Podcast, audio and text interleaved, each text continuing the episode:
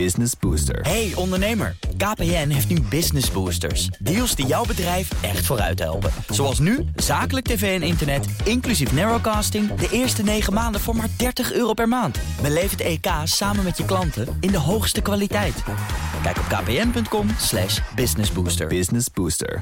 Er gloort weer een parlementaire enquête aan de horizon, terwijl de coronacrisis eigenlijk nog volop aan de gang is. Zometeen om half zes trapt de tijdelijke commissie Corona af. Oud-Kamervoorzitter Khadija Ariep wordt gekozen tot voorzitter en moet de enquête naar de coronacrisis voorbereiden.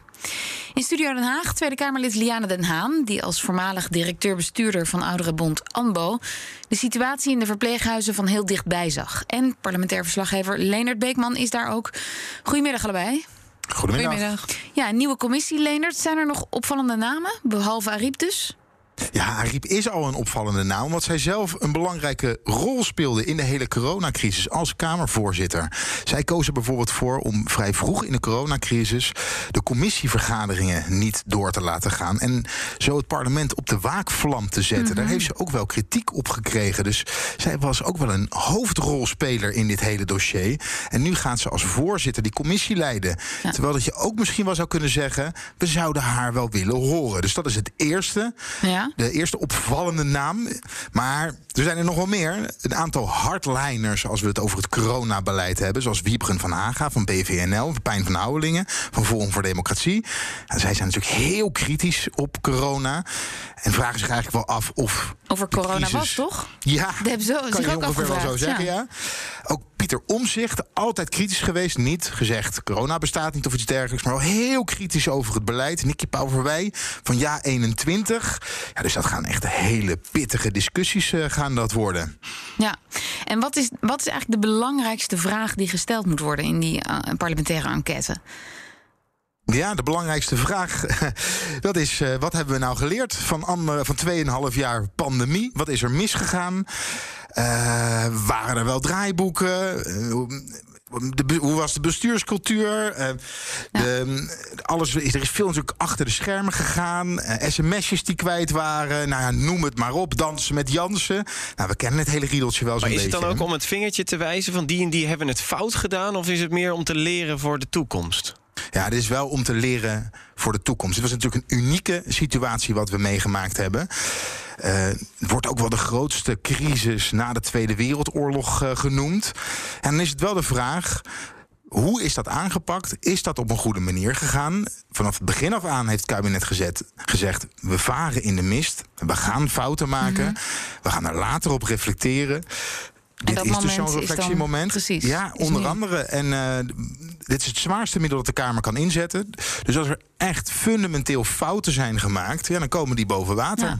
En mevrouw De Haan, wat is voor u de belangrijkste vraag die naar boven op die op tafel moet komen? Nou, dezelfde vraag als die Leen het ook inderdaad stelt. Wat hebben we eh, met elkaar eh, geleerd van de afgelopen periode? Maar eigenlijk weten we daar natuurlijk heel veel antwoorden al wel op. Dus ik ben heel eh, benieuwd of, ehm, ehm, nou ja, of die antwoorden, zeg maar, ook weer voldoende gereflecteerd worden op de eigen rol die Kamerleden die ook straks in die commissie zitten ook hebben gehad. Ja. ja, nou de vraag stellen is hem misschien een beetje beantwoorden. U vraagt zich dat af. Of dat Nou wel ja, kan. Kijk, eh, wat natuurlijk een hele ingewikkeld is geweest. Corona hadden we allemaal nog niet meegemaakt, gelukkig. Dus we hebben een hele poos in de mist gevaren. Vervolgens ga je natuurlijk een tweede jaar in. En heb je een heleboel dingen al meegemaakt. En zou je denken dat we het met z'n allen anders moeten doen. Want het is natuurlijk niet alleen maar een kwestie van een regering die besluiten neemt. Het is ook een kwestie van Kamer, eh, de Kamer die opdrachten geeft. En die vraagt aan de regering om dingen te doen. Dus eh, ik hoop wel heel erg dat onderdeel ook van deze parlement, parlementaire enquête is dat ook de Kamer, eh, de rol van de Kamer, hier goed geëvalueerd wordt. Want ook daar kunnen we lering uit trekken. En, en eh, vanuit uw betrokkenheid eh, bij de ouderen, hè, in verpleeghuizen onder andere. Ja. U zat daar toen dichtbij. U was nog Ja. directeur-bestuurder van de ANBO. Ehm, ja, bent u daar ook nog speciaal benieuwd naar? Naar hoe die besluitvorming is gegaan? Nou ja, ik heb natuurlijk meegemaakt hoe die besluitvorming is gegaan. En daarvan kan ik in ieder geval wel aangeven dat er veel te weinig is geluisterd. Echt naar het veld, uh, naar de zorgprofessionals zelf. Als je even kijkt toen het ging over het sluiten van de verpleeghuizen. Wij hebben toen ook geadviseerd, nou ja, heel goed voorstellen dat het uh, toch gevaarlijk is. Ook gezien het feit dat we nog weinig weten over corona. Dat er veel bezoek komt, of dat er überhaupt mm -hmm. bezoek komt. Maar probeer het dan op een andere manier te realiseren. Ja. Als je gaat communiceren, de verpleeghuizen gaan dicht, dan breekt er opstand uit. Nou, dat was ook zo. Um, en, daarna zag je dat we ook hadden kunnen communiceren. Goh, de verpleeghuizen hebben een andere bezoekregeling. En daar gaan we u over informeren. Als dat was gebeurd, was het anders verlopen. Dus in die zin. Ja. En dan zie je nu weer hè, dat het advies toen der tijd. Nou, we moeten in ieder geval gedrags- en communicatiewetenschappers ook betrekken bij de advisering. Want gedrag beïnvloeden is heel moeilijk. Dat is toen niet gebeurd. En dat gebeurt nu weer niet. En Nee. dat, ja, dan denk ik wel eens, wat is het lerend vermogen dan van en Kamer en regering op, eh, op dit onderwerp? En er was dan ook een tekort aan beschermingsmiddelen. Ja. En dat is het OVV-rapport. Het eerste deel is daar al van uit, van het De Onderzoeksraad voor ja. Veiligheid. En zij zijn heel kritisch over het begin van die coronacrisis en over het verdelen van beschermingsmiddelen. En spreken echt over een stille ramp in de verpleeghuizen. Er zijn ontzettend veel mensen overleden. En dat zou wel een punt van, nou niet een, niet, niet een klein punt van aandacht zijn, maar een groot punt van aandacht zijn. Ja. Want Nou, als die enquête, en als die enquête dan plaatsvindt, hè, Leendert, wat verwacht jij dan dat, het, dat die oplevert? Want de vragen zijn wel duidelijk. Nou ja, in eerste instantie. eh, ik verwacht wel veel van deze enquête. Het wordt in ieder geval ontzettend boeiend. Alleen ook al omdat de Kamer zelf, er zijn Kamerleden die al in de Kamer zaten, nu in deze commissie zitten, ook tijdens de coronacrisis besluiten hebben genomen, ook een klein beetje zichzelf gaan controleren. Maar we hebben ook, wat ik al zei, die hele kritische Kamerleden. Wie gaan zij dan oproepen om onder Ede te horen. Dat kunnen, dat kunnen artsen, wetenschappers, Van Dissel zal komen. Eh, uiteraard eh, Hugo de Jonge. Nou, Hugo de Jonge is iemand die op het E OVV-rapport... Er is veel kritiek op hem geleverd. Nou, hij heeft een brief teruggeschreven en hij kan zich daar helemaal niet in vinden. Ja. Nou, die verhoren die plaats apart, gaan vinden. Ja, daar Ja. kijk ik wel met enige, met enige smart naar uit. Ja. Want ik ben heel benieuwd hoe dat gaat verlopen en wat eruit gaat komen. En wat mevrouw Den Haan net ook al, eh, ook al zei. De rol van de Kamer is hier heel erg belangrijk in. We hebben de hele mondkapjesdeal met Siebert van Linden hebben we gehad. En nu is de Kamer heel boos over hoe dat gegaan is. Kijk naar eh, Hugo de Jonge. Kijk naar het ministerie. Hoe heeft dit kunnen gebeuren dat, dat die jongens 20 miljoen daaraan over hebben gehouden aan een deal van 100 miljoen? Maar de Kamer was er ook bij. De Kamer schreeuwde moord en brand. Maart 2020. Er moesten zo snel mogelijk, zoveel mogelijk mondkapjes komen. Iedereen wist wel een partij. Iedereen had een vliegtuig klaarstaan. En de Kamer heeft daar ook een rol in gespeeld. En dat lijkt me ook interessant om te horen. Niet alleen hè, de, de vingertjes richting Siebert bijvoorbeeld, of richting het ministerie, richting minister, maar ook. Het Richting de Kamer zelf. Richting Ja. de Kamer zelf. Ja. En mevrouw De Haan, ja, we zitten nu midden in de corona-zomergolf. De piek is in beeld of in zicht. Ehm, is het niet veel te vroeg voor zo'n enquête? Ja, je kunt ook redeneren of te laat. Dat hadden we eerder moeten doen. Maar in ieder geval kunnen we al onderzoeken terwijl we nog midden in een pandemie of in een eh, coronagolf zitten. Ja, dat kunnen we wel. hè. Je ziet ook dat het OVV-rapport ook al wel een hoop heeft opgeleverd. Er komt nog een deel 2 en een deel 3. Ik denk dat we zeker dat we die enquête nu wel kunnen starten... omdat we toch best wel wat ervaring hebben. Eh, zo'n eerste jaar nogmaals vaar je in de mis... maar na zo'n tweede jaar, en we zijn nu al zo'n zo'n 2,5 jaar verder... zou je toch wel echt eh, goed kunnen evalueren wat er mis is gegaan. Hoe we het anders hadden kunnen doen. Maar wat net ook al aangegeven werd door Leendert... is in, dat je heel erg goed ook moet opletten... dat de rol van die Tweede Kamer meegenomen wordt. Ja. Want als je het al hebt over die mondkapjesdeal, daar is natuurlijk ook vanuit de Kamer ongelooflijk misgegaan. En kijk nu ook maar weer even, er wordt opdracht gegeven om daar onderzoek naar te doen. Dat onderzoek heeft ook alweer bijna 5 miljoen gekost. Ik denk bij mezelf, nou ja, het is verkeerd gegaan. Dat is nou eenmaal zo. Ehm, laten we dat geld beter besteden. Ja, en dat OVV-rapport, eh Leendert, dat, waar je net over sprak... ehm, ja, dat, dat is al heel kritisch. Hè? En Jeroen Dijsselbloem die, eh, gaf daar een interview over in de Volkskrant. Die was super scherp, ook op... met name op het beleid. Gaat die enquête dan niet weer dat rapport van het OVV overdoen? Nou, het OVV heeft aanbevelingen gedaan. En Rutte zegt eigenlijk, ja, die aanbevelingen nemen we allemaal over. Ik heb er afgelopen vrijdag nog over bevraagd... naar aanleiding van het artikel in de Volkskrant. En hij ziet dat allemaal heel anders.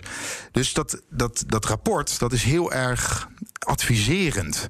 Zometeen als Rutte bijvoorbeeld, of welke minister dan ook die hiermee te maken heeft gehad, in zo'n stoel gaat zitten en onder Ede gehoord gaat worden, ja, dan is het toch wel eventjes ietsje scherper.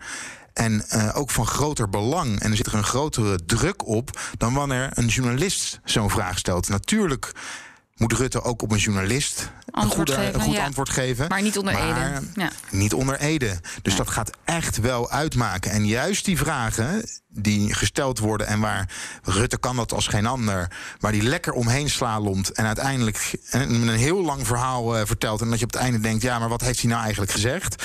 Nou, zo'n commissie kan doorvragen en echt tot de kern komen. En natuurlijk moeten journalisten dat ook, maar je hebt een bepaalde tijd maar bij zo'n persconferentie of bij een interview. En als je er niet komt, kom je er niet. Nou, nu kan er doorgezaagd worden. Dus wat dat betreft kan zo'n enquête echt nog heel veel opleveren. Ja, mevrouw De Haan, u zei net eh, het lerend vermogen hè, van eh, het kabinet en de Kamer. Ja, dat is toch eigenlijk belangrijker dan dat er iemand moet opstappen wegens eh, verwijtbare fouten, bijvoorbeeld in dat eerste coronajaar. Ja, zeker. Ik vind uh, uh, zeker in dit uh, geval zul je met elkaar als uitgangspunt moeten nemen van nou, we hebben allemaal echt fouten gemaakt. We hebben ook echt grote fouten gemaakt, zowel Kamer als regering. Nou, hoe kunnen we dat beter doen? begin daar ook meteen vandaag mee. Hè. Wacht ook niet die enquête af, want we hebben natuurlijk al wel een heleboel geleerd. We hebben ook al een heleboel geëvalueerd met elkaar. Dus wat mij betreft is het echt um, om ook gewoon in de toekomst hè, belangrijke besluiten te nemen. Infectieziektebestrijding heeft jarenlang op het waakvlamniveau gestaan. Laten we daar nu ook echt structureel besluiten nemen over hoe dat beter kan. Nou, als, we dat, als dat het oplevert, dan denk ik dat dit echt winst uh, gaat zijn. Ja, en hoe, hoe schat u die kansen in? Bent u hoopvol? Nou, met de huidige bestuurscultuur en de huidige manier van waarop wij met elkaar omgaan in de Kamer, heel eerlijk gezegd nee. Uh, omdat ik. Uh, het is nu een beetje aan de orde van de dag. Hè, wanneer je een collega kunt laten vallen of een bewindspersoon kunt laten opstappen. Nou, dan doe je dat vooral. En dan komen daar weer filmpjes van op social. Ja, maar bent u niet dat nou, dat ik... nu precies weer zo gaat gebeuren? Nou ja, daar, Allemaal filmpjes dat, en dat soort zaken. Dat was de vraag. Dus dat, dat, daar ben ik inderdaad wel een beetje bang voor. En ik wil dan ook appel op de collega's doen om die insteek niet te kiezen. Want nou ja, dat levert echt niets op. Daar worden we allemaal niet wijzer van. Leendert, hoe zie jij dat?